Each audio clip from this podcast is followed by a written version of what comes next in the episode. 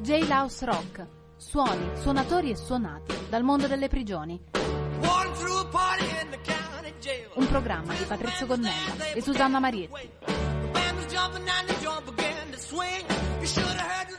Ben trovata chi è in ascolto, eccoci di nuovo insieme per una nuova puntata di Jailhouse Rock, ovvero suoni, suonatori e suonati dal mondo delle prigioni. Con voi a raccontare storie di musica e di carcere, Patrizio Gonnella e Susanna Marietti. Jailhouse Rock, carcere rock, carcere blues, carcere folk, carcere e country. Nella prigione californiana di Folsom, i detenuti lo scorso 25 maggio hanno cominciato uno sciopero della fame per protestare contro le condizioni di vita nel braccio dell'isolamento. La nostra storia di oggi comincia proprio da lì. Alla fine degli anni 60, il grande cantautore rock country Johnny Cash ha pubblicato 2 dischi live memorabili. Si tratta di At Folsom Prison e At San Quentin, alla prigione di Folsom e a San Quentin, che come Folsom è un altro penitenziario della California. I 2 album sono la registrazione dei 2 concerti che Johnny Cash ha tenuto a distanza di un anno l'uno dall'altro nelle 2 prigioni di Folsom e San Quentin, nel 68 e nel 69. La prima volta che ho suonato in un carcere ho pensato che solo in quel posto avrei mai voluto registrare un album live, aveva detto Johnny Cash, e infatti dopo un po' di traversie per convincere la casa discografica ci riuscì e i 2 album furono un grandissimo successo. Ma qual era questa prima volta in cui Johnny Cash aveva mai suonato in un carcere? Johnny Cash era già stato nel carcere di San Quentin nel 1958. All'inizio dell'anno, ma davvero all'inizio, il giorno di Capodanno, il 1° gennaio del 1958, The Man in Black aveva suonato per i detenuti rinchiusi nella prigione più antica della California. A San Quentin c'è anche un braccio della morte, dove ci sono i detenuti condannati alla pena capitale. Le sentenze vengono eseguite in una sorta di stanzetta di ferro tutta dipinta di verde. Sembra la cabina di una nave o un piccolissimo sottomarino. C'è posto solo per il letto, dove il condannato si stende. E ovviamente c'è un grande vetro alla parete per guardare da fuori lo spettacolo. La porta di questa cabina verde si chiude girando una specie di timone di nave, i cui manici sono l'unica cosa pitturata di rosso. Il 1° gennaio del 1958 Johnny Cash si esibisce grandiosamente poco più in là all'interno di questo carcere.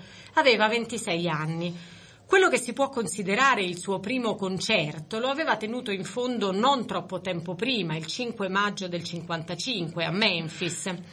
Anni dopo Johnny Cash incontrò un uomo di 5 anni più giovane di lui, era anche lui un musicista, faceva una grande musica country e l'ha fatta fino a poco tempo fa. Quest'uomo gli disse: «Mi è piaciuto moltissimo il tuo concerto a San Quentin». E lui: «Strano, non ricordo che ci fossi anche tu in cartellone». E l'altro: «No, infatti io ero nel pubblico». Il 1° gennaio del 1958 era nel carcere di San Quentin da poco meno di un anno. Vi resterà ancora per 2 anni, quando verrà rilasciato con l'istituto della parola, cioè gli sarà permesso di scontare il resto della condanna fuori dal carcere.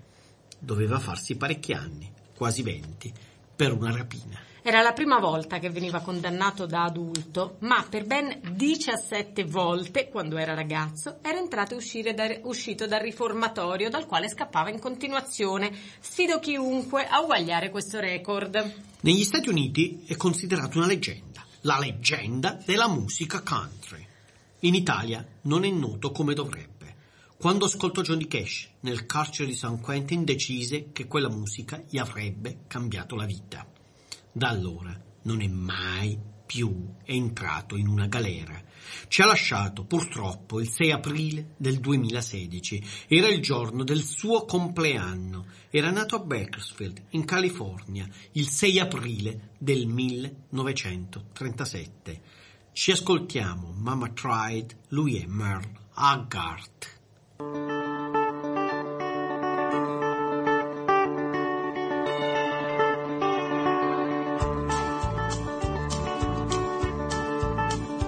First thing I remember knowing is a lonesome whistle blowing and a youngin's dream growing up to ride on a freight train leaving town, not knowing where I'm bound, no one to change my mind.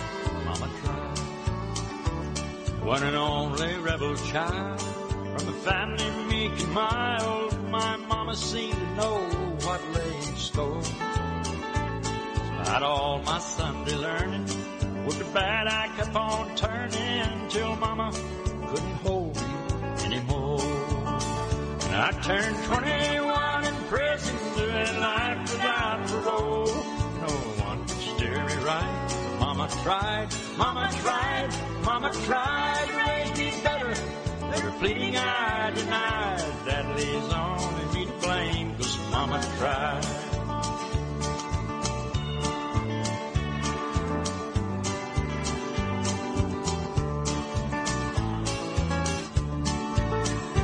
Dear old daddy, rest his soul, left my mom a heavy load. She tried so very hard to fill his shoes. Working hours when I'd rest, wanted me to have the best. She tried to raise me right, but I refused. And I turned 21 in prison, doing life without parole. No one could steer me right. Mama tried, Mama tried, Mama tried to raise me better, but her pleading I denied, that leaves only me to blame, 'cause Mama tried.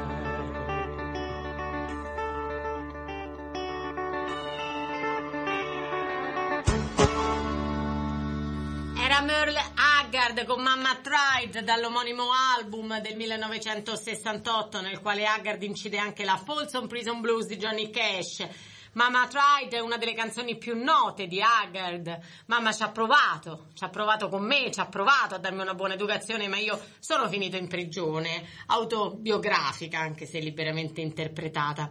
Merle Haggard, The Hag come viene chiamato, non voleva parlare della sua esperienza di carcere ed è stato proprio Johnny Cash a suggerirgli di farlo, di non avere remore, di essere un cantante della verità, qualunque questa verità potesse essere, e quindi di raccontare anche la sua storia di prigione in un modo che chi non aveva avuto quella storia non avrebbe mai potuto fare.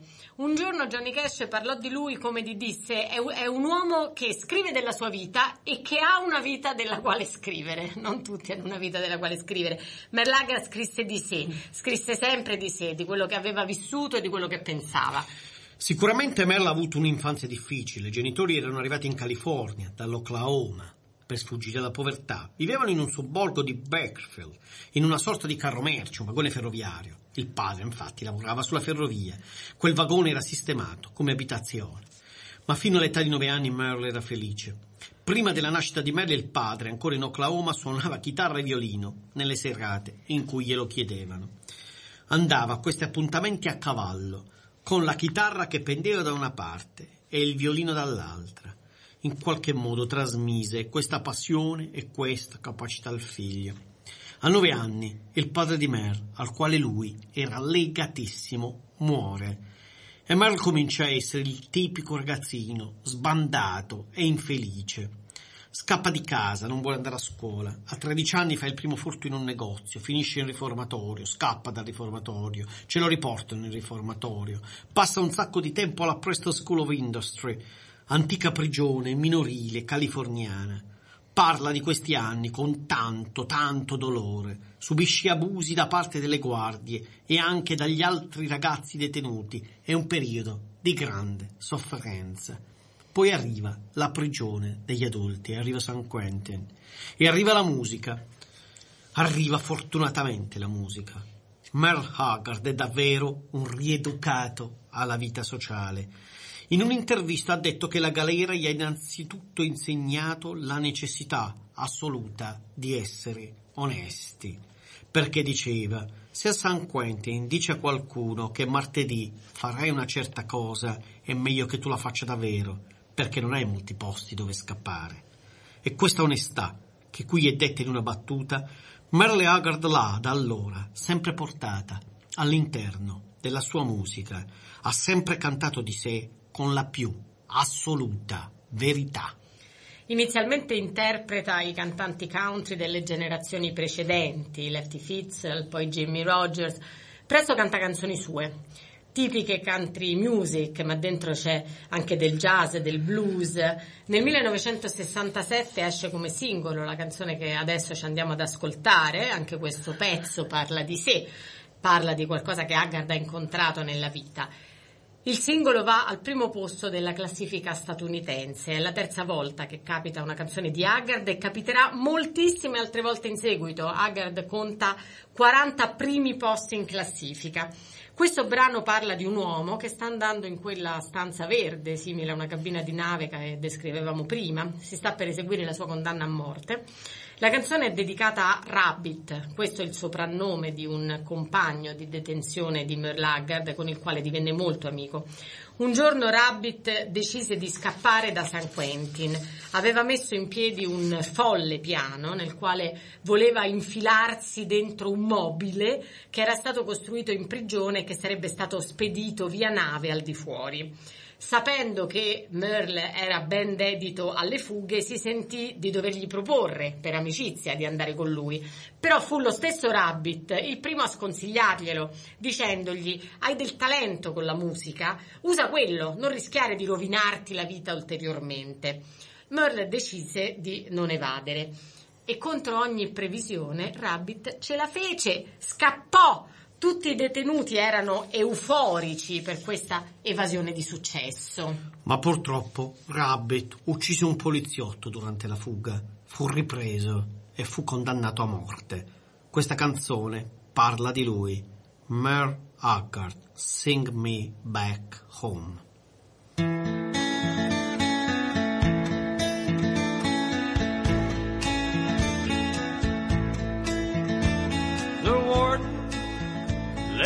Prisoner down the hallway to his doom. I stood up to say goodbye like always, and I heard him tell the warden just before he reached my cell, let my guitar play in friend to my request.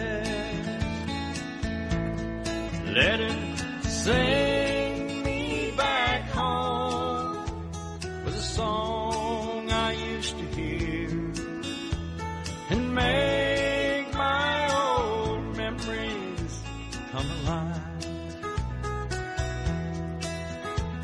and take me away and turn back the years and say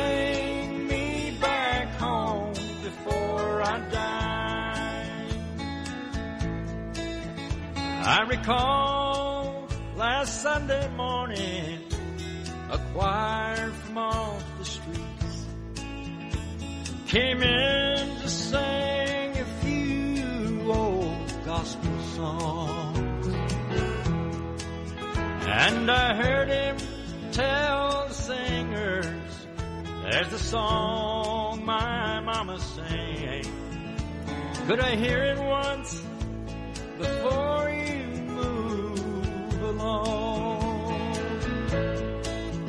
Let him sing me back home with a song I used to hear, and make my old memories come alive. Take me away and turn back the years and sing me back home before I die. Sing me back home before I die. Era Sing Me Back Home, struggente, siamo al 1967. Merle Haggard dal carcere alla Casa Bianca. Il 5 dicembre del 2010 Haggard ha ricevuto dal presidente Barack Obama il Kennedy Center Honor, una delle più alte onorificenze in assoluto che conferisce il governo americano a chi ha contribuito alla cultura degli Stati Uniti. La storia di Merle Haggard da ragazzino, quella per cui esce, entra, torna in riformatorio, passa una vita disgraziata, senza limiti, determinata da un contesto sociale e familiare complesso, complicato, infelice e duro, non è una storia eccezionale. È la storia per cui i ragazzini vanno a finire nelle galere, così come le possiamo chiamare in tutti i modi, le possiamo chiamare riformatori, istituti penali per minori, carceri minorili. Resta il fatto che se c'hanno le sbarre non puoi uscire, sono prigioni. E ovviamente è innaturale tenere un ragazzino in prigione, non ci siamo ancora inventati qualcosa di meglio, dovremmo inventarci qualcosa di meglio che una prigione per un ragazzino. E però è evidente che la storia di Merle Haggard è una storia paradigmatica. Non si nasce criminali, si diventa criminali. E adesso entriamo in galera, in una galera per adulti e non per minori. Entriamo nelle carceri di Roma Rebibbia Nuovo Complesso e Milano Bollate, dove le due redazioni che collaborano oggi House Rock hanno preparato con noi il giornale Radio dal Carcere. Ecco allora le notizie di questa settimana del GRC.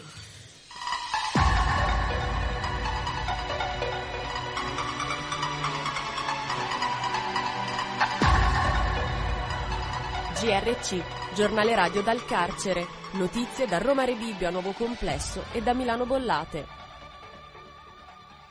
Questo è un saluto in quanto da domani sarò un uomo libero, torno in libertà lasciando un pezzo di cuore in questo luogo, la redazione tutta. Ringrazio Giorgio Poi Domani che ci ha seguito in questi anni dandoci molte opportunità e facendo in modo che alcuni di noi hanno avuto una crescita culturale non indifferente. Saluto i suoi collaboratori Stefano e Alessandra e tutti i miei compagni che mi hanno accompagnato in questi anni, tutti, non escluso nessuno. Un saluto in particolare a tre persone che mi hanno accompagnato in questo cammino: Stefano Armuzzi, detto anche il Cabibbo, Mauro Armuzzi in arte Maradona e Carlo Bna in arte Charlie. Dal campo di prigionia di Rebibbia, Roma, Claudio. L'ultimo guerriero, finalmente sei fuori, ti abbiamo accompagnato in questo percorso fino alle ultime ore prima della tua liberazione. Grazie a te la cultura è entrata in noi, sono sicuro che le scelte nella vita segnano il destino, ma non i principi e gli ideali. E già, siamo realisti, ma nessuno ci obbliga a non sognare. La tua lotta continua in noi. Claudio Felici, l'ultimo guerriero. Ah, dimenticavo, ora che sei a casa, aggiorna il calendario, siamo nel 2017. Mauro Rebibbia, Roma. Chi è la bestia? Ho una confusione che mi pervade, non capisco più se sono fuori o dentro. Da una fazione si vuole una morte dignitosa di un individuo, da una seconda si vuole negare la stessa. Quindi, ricapitolando, la fazione 1 dichiara il diritto alla morte dignitosa di ogni essere. La fazione 2 vuole l'indecorosa morte di un individuo. Si può pensare che la fazione 2 faccia parte della gente che popola il carcere, la feccia più vicina all'inciviltà, mentre la fazione 1 è quella che popola il paese civile, moderno e che guarda all'evoluzione dell'essere. Beh, nelle televisioni, nell'etere romano ed anche in quello nazionale, è il popolo civile ed evoluto che vuole la morte in carcere tra sofferenza e malattia, mentre ascoltando il parere dei miei compaesani di Rebibbia c'è una ricerca al diritto di morte da essere umano. Ho confusione nella testa, sono fuori o sono dentro. Alessandro, Rebibbia, Roma. Continua lo sciopero della fame di Rita Bernardini, siamo al 13° giorno. Lo sciopero è per dividere il pacchetto giustizia per mandare avanti l'ordinamento penitenziario. Avventure marziane, seconda parte. Caro Marziano, ti sembra di girare come in una giostra, ma è la struttura che è fatta in questo modo. E c'è sempre una via d'uscita, anche per voi marziani. Ma per il popolo dei rebibbini non era così. Infatti questi umani diversamente liberi dovevano affrontare altri umani che avevano la facoltà di renderli liberi, se lo reputavano fosse giusto. Figure che forse voi non conoscete nel vostro mondo. Come faccio a spiegartele? Ci provo. Agente di custodia è colui che passa tutto il giorno a osservarti. Insomma, Marzia, un po' come fate voi da sempre. Poi c'è l'educatore, a volte è una figura strana, che la sua mansione principale è quella di educarti, come faceva mamma Marziana con te. E poi c'è il direttore, quelli che devono gestire tutto il sistema, per esempio dirigi la tua navicella spaziale, ma non ne sono capaci. Per finire i magistrati di sorveglianza, che poi ancora neanche i robibini noi abbiamo capito a cosa devono sorvegliare, se non si vedono mai, proprio come voi marziani, ne abbiamo sentito parlare, ma noi non vi abbiamo mai visti. Marco Rebibbia, Roma.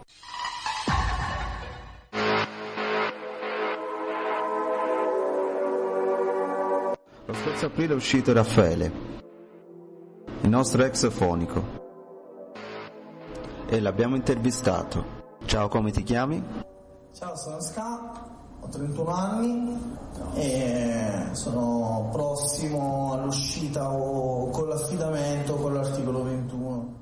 Pensi di essere cambiato? Più che altro il cambiamento è avvenuto per il semplice fatto che sto crescendo. Sicuramente essermi confrontato con persone diverse rispetto a quelle con cui mi confrontavo di solito mi è servito a, più che a maturare, cambiare punti di vista su tantissime cose. In 10 secondi mi descrivi com'era il tuo mondo prima di entrare in carcere? Musicalmente parlando io ho fatto parte della scena underground del nord Italia, sia per quel che riguarda concerti punk, centri sociali, rave, piuttosto che tutti annessi e connessi, per circa 10 anni. Sicuramente in questi 10 anni la scena è cambiata, si è evoluta, ma anche solo rispetto alle occupazioni, quelle che erano degli anni 90, i primi squat in Italia.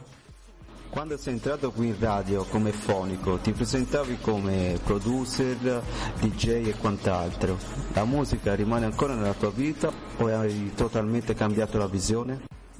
Sono sicuro che poi una volta uscito di qua cambierà anche il mio approccio verso tutte queste cose, perché per quanto io ritengo che siano delle verità assolute, cioè il diritto a occupare, il diritto ad avere una casa, il diritto a poter fare musica quando vuoi, cambia un po' il mio approccio, perché è anche vero che tutti questi diritti poi mi hanno portato via pezzi di vita, cioè perché comunque il modo con cui ti ci devi dedicare è sempre una cosa in maniera illegale. Com'è la tua visione adesso? In questo momento, appunto, in previsione dell'uscita il mio approccio verso tutte queste cose è cambiato, nel senso che prima di entrare stavo studiando come tecnico del suono e ora sono riuscito tramite una cooperativa a trovare lavoro come fonico, a continuare i miei studi e sempre rimanendo nel campo audio, quindi ora il progetto lavorativo è sul montare palcoscenici, fare cablaggio di cavi, tutte queste cose annesse e connesse. Quali sono le tue impressioni su questo tuo cambiamento? Sono assolutamente felice perché mi ha permesso comunque di trasformare una mia passione, cioè quella della musica, in quello che sarà il mio lavoro, e prima o poi avrei dovuto iniziare a fare un lavoro che mi porterò per tutta la vita.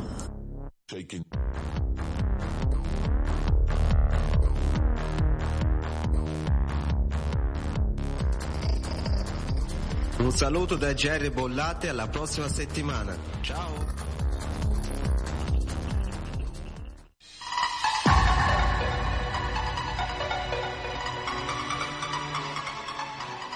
E grazie ai detenuti che lavorano a questo GRC e anche ai volontari coordinatori che entrano dall'esterno.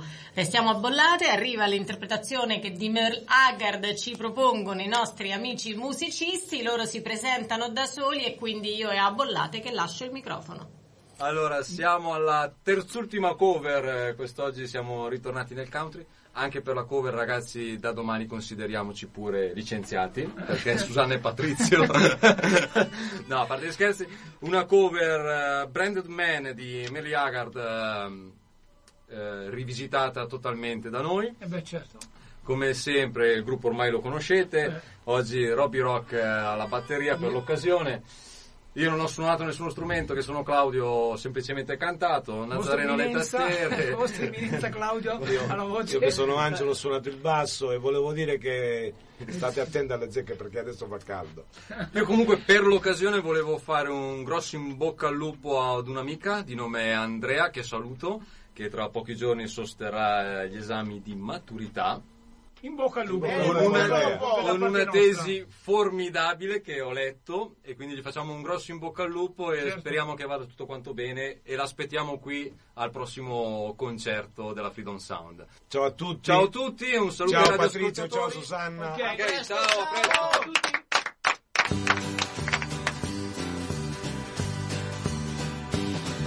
I'd like to hold my head up and be proud of who I am. They want to let my secret go untold. I paid it that I own her, but they are still not satisfied. Now I'm a prep man out of the cold. When they let me out of prison, I had my head up high. Determined I will rise above the shame. But no matter where I'm traveling, the black mark follows me. I've ran away with the number of my name. I'd like to hold my head up and be proud of who I am, but they want to let my secret go untold. I paid the debt I owe them, but they are still not satisfied. Now I'm a brand man out of the cold. If I live to be 100, I guess I'll never clear my name. 'Cause everybody knows I've been in a jail. No matter where I'm living, I got to shut down where I've been. Or they send me back to prison if I pay. When they let me out of prison, I had my head up high. Determined I will rise above the shame. But no matter where I'm troubled, the black marker follows me. I've ran away with the number of my name. I'd like to hold my head up and be proud of who I am, but they want to let my secret go untold. I paid the debt I owed them, but they are still not satisfied. Now I'm a brand man of the cold. Now I'm a brand man of the cold. Brandman, dall'album del 1967 che porta lo stesso titolo, l'interpretazione che di Merle Haggard ci propongono dal carcere di Bollate. E devo dire che quella voce mi sembrava proprio country, non mi sembrava di stare nel carcere di Bollate, mi sembrava di stare al confine fra l'Oklahoma e la California. La canzone Branded Man dice: quando mi hanno rilasciato dalla prigione andavo a testa alta, ero determinato a sollevarmi dalla vergogna, ma ovunque sono andato la macchia nera mi ha seguito, sono marchiato con un numero sul mio nome, non lo pulirò mai perché tutti sanno che sono stato in prigione. Purtroppo succede troppo spesso così anche in Italia. Nello stesso disco c'è I Made the Prison Band, scritta da Tommy Collins, ho messo sulla band della prigione, come i nostri amici di Bollate. Dice: nel profondo di questa solitaria prigione, dove i piaceri sono così pochi, dove i muri sono spessi e i giorni sono lunghi e non c'è niente di nuovo, ho imparato a suonare la chitarra, faccio il meglio che posso, immagino che le cose possano andare peggio, perché ho messo su la band della prigione. Merle Haggard ha scritto molte prison song, molte canzoni che parlano di carcere ed esperienze a contorno e che ovviamente partono dalla propria esperienza personale. Prison è addirittura il titolo di una compilation uscita nel 2001, l'ultima di una serie di 4 CD. La canzone Life in Prison è del 1966. La giuria mi ha condannato. Io ho pregato che mi condannassero a morte, ma hanno voluto che vivessi. E io so perché. Così devo vivere la mia intera vita in prigione, per gli sbagli che ho fatto. E prego ogni notte che arrivi la morte. Sembra un testo pensato per chi vuole contestare e contrastare la pena dell'ergastolo. Nel 71 esce l'album Someday We'll Look Back, che contiene Huntsville. Mi stanno portando giù ad Huntsville, ma sto cercando un'occasione per fuggire. È meglio che quegli uomini non mi tolgano gli occhi di dosso, oppure perderanno il vecchio hack. Più autobiografico di così, dove si chiama addirittura per nome. E potremmo continuare. Comunque, Merle Haggard non ha cantato solo il carcere, è stato sposato ben 5 volte e ha cantato, ad esempio, anche i suoi amori. Quella che ci ascoltiamo adesso è la prima canzone di Merle Haggard ad arrivare al primo posto della classifica statunitense. In un certo senso è anche questa autobiografica, perché nonostante tutto Merle Haggard si è sentito per molto tempo un fuggitivo. Solo un fuggitivo, braccato, con 2 sole possibilità: correre più veloce della legge o passare la mia vita in prigione. Anche Springsteen lo diceva, Born to Run. The Fugitive, nota anche come I am a lonesome fugitive, Merle Haggard.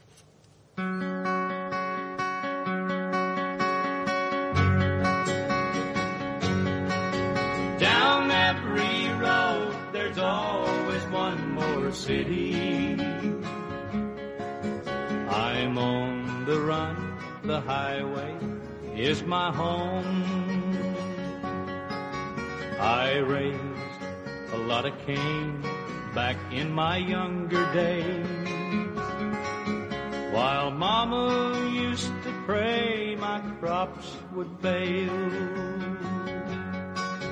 Now I'm a hunted fugitive with just 2 ways, outrun the law or spend my life in jail. I'd like to settle down, but they won't let me. A fugitive must be a rolling stone. Down every road, there's always one more city. I'm on the run, the highway is my home.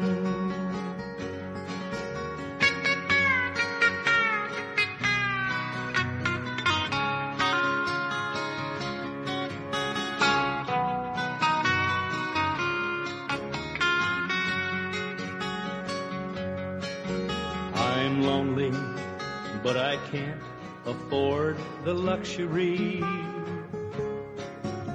of having one I love to come along. She'd only slow me down and they'd catch up with me,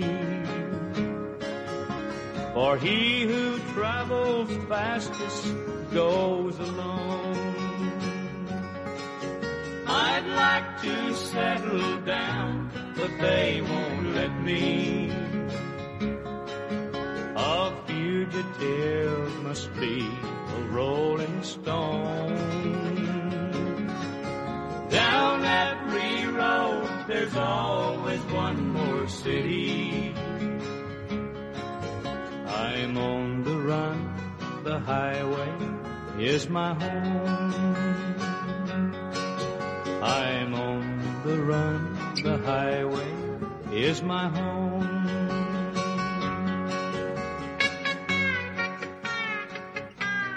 Era The Fugitive, il primo grande successo di Merle Haggard. Siamo al 1966. Grande anno il 1966. Ci stiamo concentrando sugli anni 60 in questa puntata di Jailhouse Rock che stiamo dedicando a questo grande countryman statunitense che ci ha lasciato lo scorso anno, ma la produzione musicale di Merle Haggard è immensa e supera grandemente l'inizio del nuovo millennio. Il nome di Merle Haggard, insieme a quello del gruppo con cui si accompagnava, The Strangers, è associato al cosiddetto Bakersfield Sound. Bakersfield è la città da cui Haggard proviene.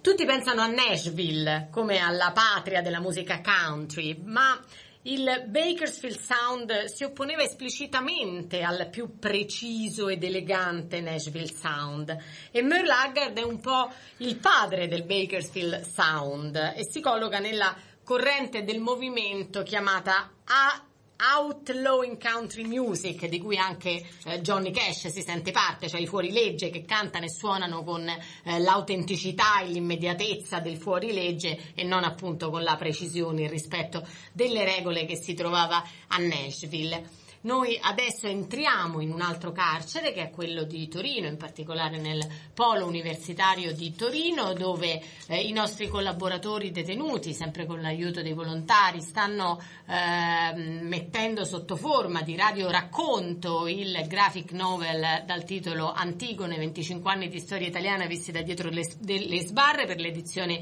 Round Robin. Lo trovate in libreria, altrimenti potete scrivere a segreteria@associazioneantigone.it. è un modo per leggere disegnato con i grandiosi disegni di Valerio Chiola, 25 anni appunto di storia visti da un punto di vista un po' originale, che è quello appunto del carcere. È dunque a Torino che noi lasciamo il microfono. Antigone, 25 anni di storia italiana visti da dietro le sbarre, una graphic novel di Susanna Marietti e Valerio Chiola, raccontata alla radio del Polo Universitario di Torino.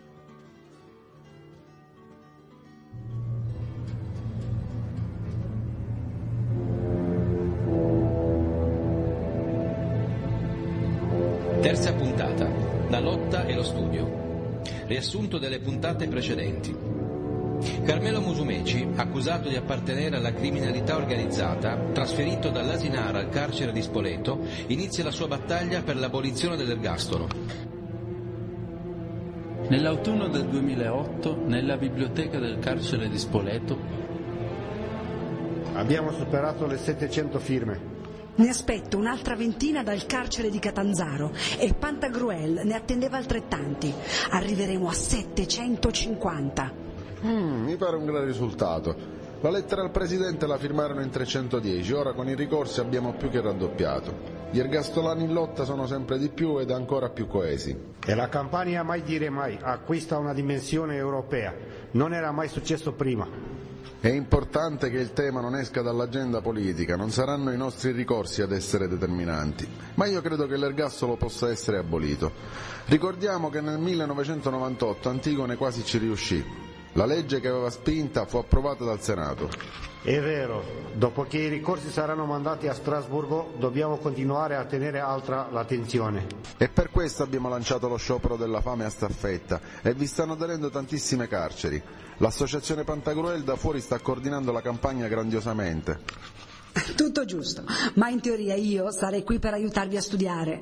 Se dedichiamo tutto il tempo per occuparci della campagna, voi l'esame non lo farete mai. Mai dire mai. Alcuni giorni dopo, mentre Carmelo era nella sua cella,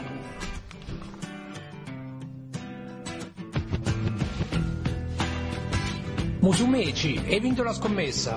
Oggi hai ricevuto 11 lettere, mentre io dicevo che sarebbero state meno di ieri, che erano 9. Ma chi è che ha tutte queste cose da dirti? Mia figlia, mio figlio, la mia amata Sandra, gli amici ergastolani che credono nelle nostre battaglie e gli altri detenuti che si sentono vicini a noi. Senza contare gli studenti che leggono i miei articoli di politici che ho incrociato sul mio cammino. E tra poco si aggiungeranno anche i miei due nipotini.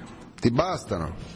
Sei stato bravo. Deve essere una soddisfazione saper parlare e vedere che le persone ti ascoltano. Ho visto che è uscito il tuo libro. Come si intitola? Gli uomini ombra. Siamo noi che esistiamo e non esistiamo. Che senso ha una pena che non finisce mai? Chi punisci se dietro alla pena non c'è più un uomo ma solo la sua ombra?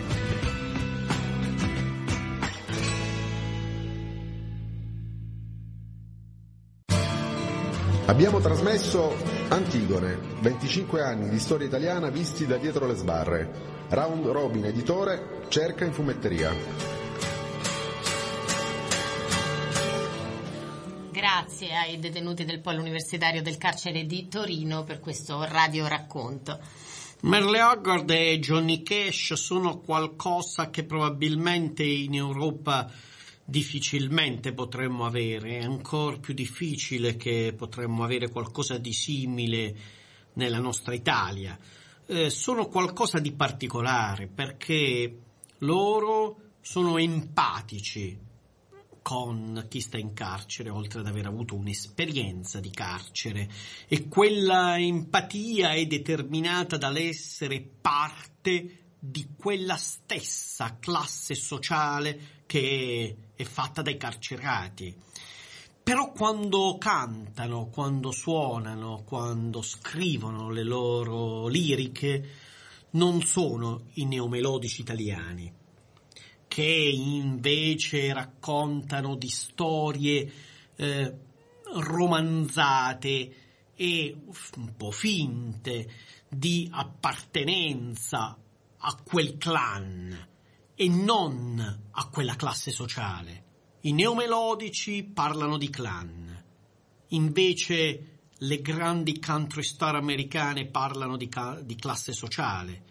Sono bianchi, è vero, a volte hanno avuto anche delle derive delle derive razziste, non Merle Haggard, che addirittura è stato premiato dal primo presidente nero degli Stati Uniti d'America. Premiare Merle Haggard, ad onorificarlo non è stato il filorusso Donald Trump, ma il nero democratico Barack Obama, che ha premiato un cantante country, e questo è qualcosa che forse era inimmaginabile 20-30 anni prima, quando il country era al soldo di Ronald Reagan.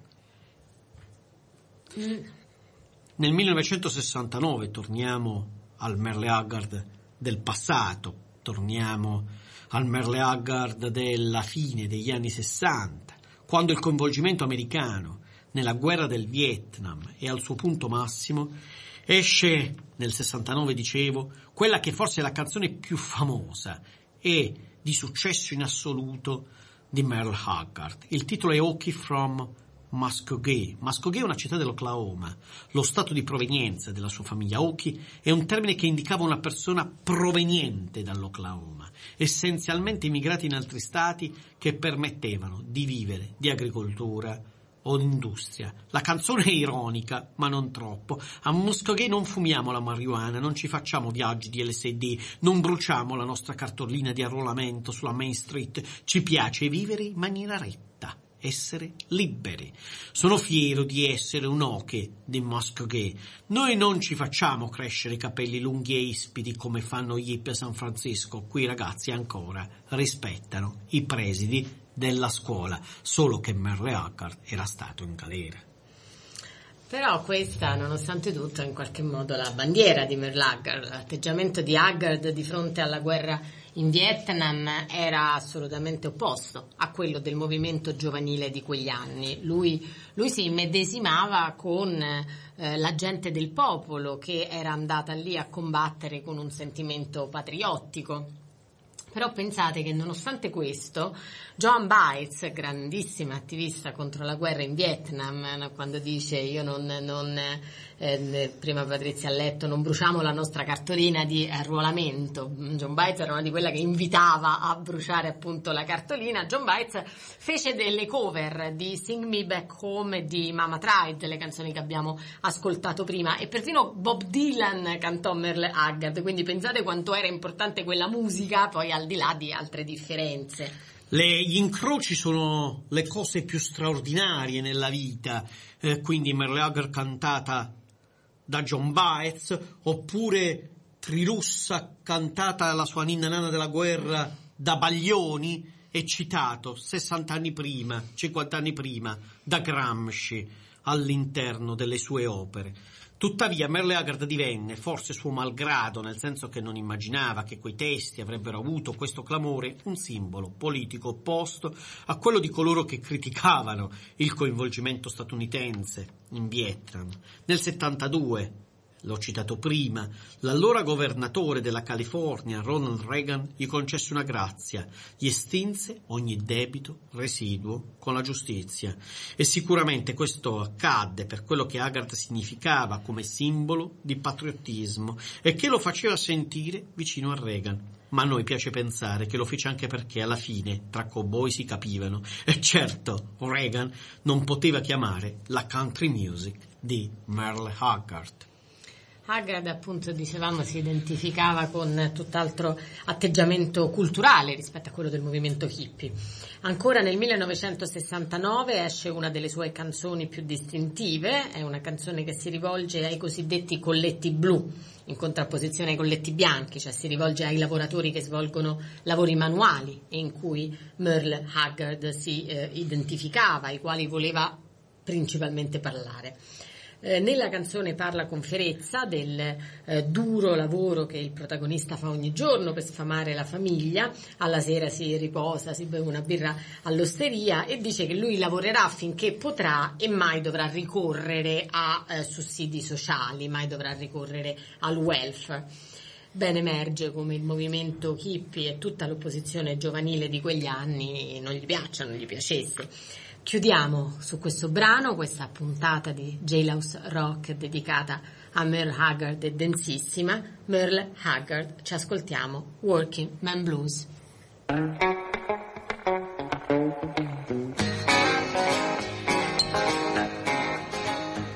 It's a big job just getting by with 9 kids and a wife, but I've been working man and dang near all my life. Keep on working, long as my 2 hands are fit to use. I'll drink my beer at a tavern, sing a little bit of these working man blues. I'll keep my nose on the grindstone, work hard every day. I might get a little tired on the weekend.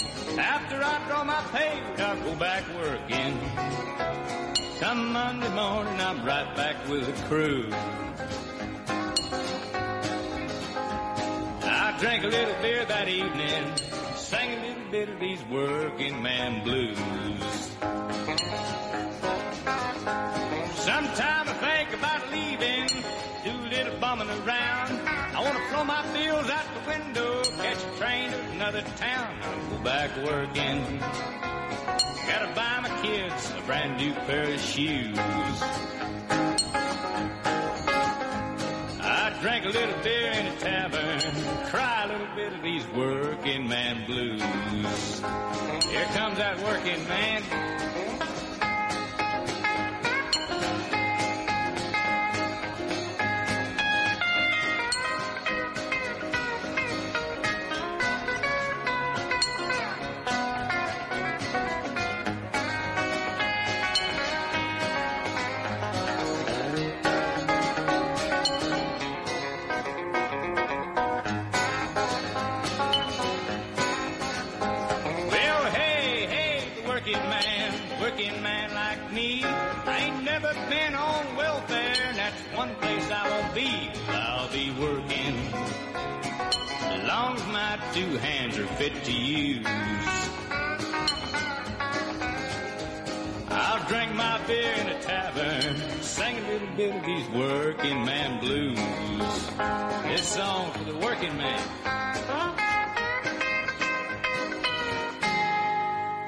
Working Man Blues. Chiudiamo qui questa puntata di Jailhouse Rock dedicata alla grandissima musica country di Merle Haggard, che ci ha lasciati purtroppo poco più di un anno fa all'età di 79 anni, anzi il giorno in cui compiva 79 anni.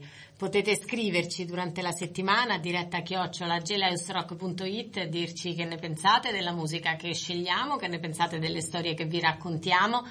Potete ascoltarci in podcast all'indirizzo www.jailhouserock.it e siamo anche su Facebook. Jailhouse Rock, suoni, suonatori e suonati dal mondo delle prigioni, perché in carcere, come anche Merle Haggard ha raccontato, purtroppo a volte capita anche che si venga suonati.